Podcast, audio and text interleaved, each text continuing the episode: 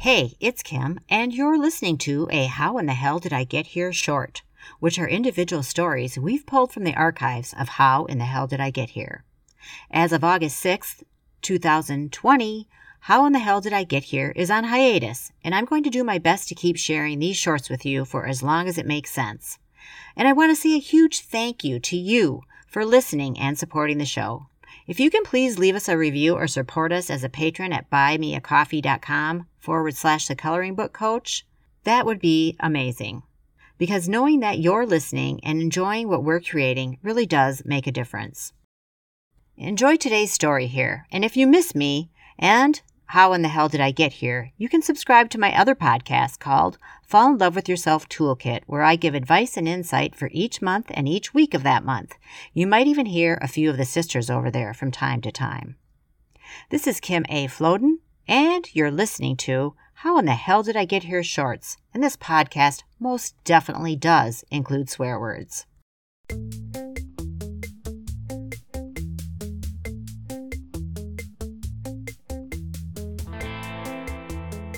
This story happened years ago when my parents had a raccoon as a pet. It was actually the second raccoon that they had and was just one more animal in a long line of fun pets we experienced at that house.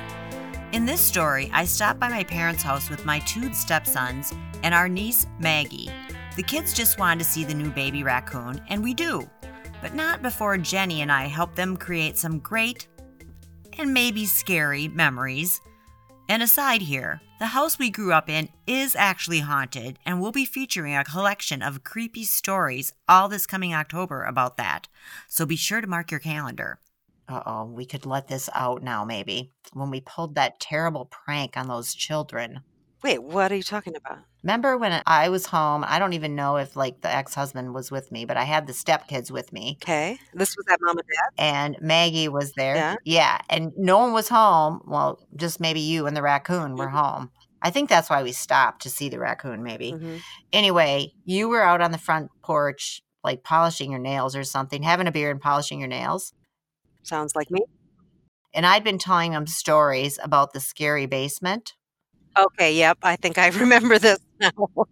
I remember taking part in it, and yeah, it was sort of like with extreme prejudice. We're going to make these kids scared.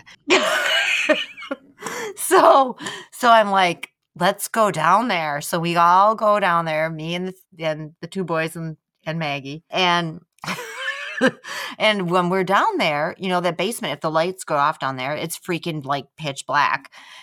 Yeah, you're fucked if the lights go off. It is a creepy fucking basement. Right. There's spider cobwebs, dirt floor in parts. D- it's disgusting. Rock walls. Yeah. A rock wall, a weird fireplace that comes out of nowhere that doesn't even seem to belong. And then there's the back yep. steps that come, you know, from the outside with like the storm. The cellar entrance. Yeah. The cellar entrance. Ah.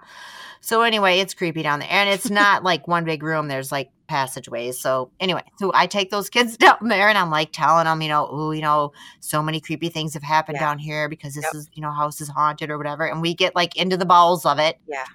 And all of a sudden the lights go off and everybody loses their shit, including me, because I didn't expect the lights to go off either.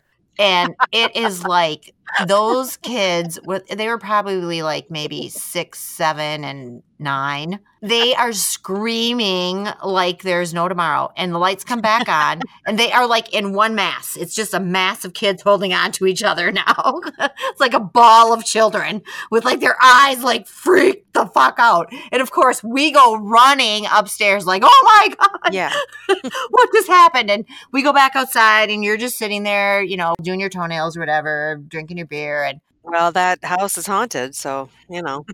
They're freaking out, so I'm sure they all had to tell you what happened, whatever. And, of course, what happens then? We have to test this again, right?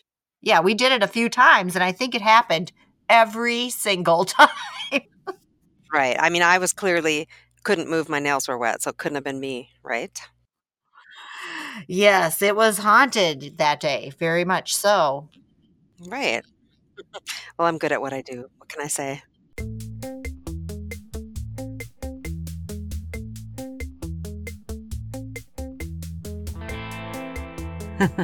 Thanks again for all your support and for being a listener. We hope you enjoyed this How in the Hell Did I Get Here short. And again, if you can leave us a review and share the show with your friends, we appreciate it. Our music is produced by Silent Partner, and the song name is Seventh Floor Tango. We found them on YouTube's Creator Library, and you can find their links on our website, how in the hell podcast dot com. How in the Hell Shorts is a production of the Coloring Book Coach and is written, produced, and hosted by myself, Kim A. Floden, with editing direction from Carrie Floden.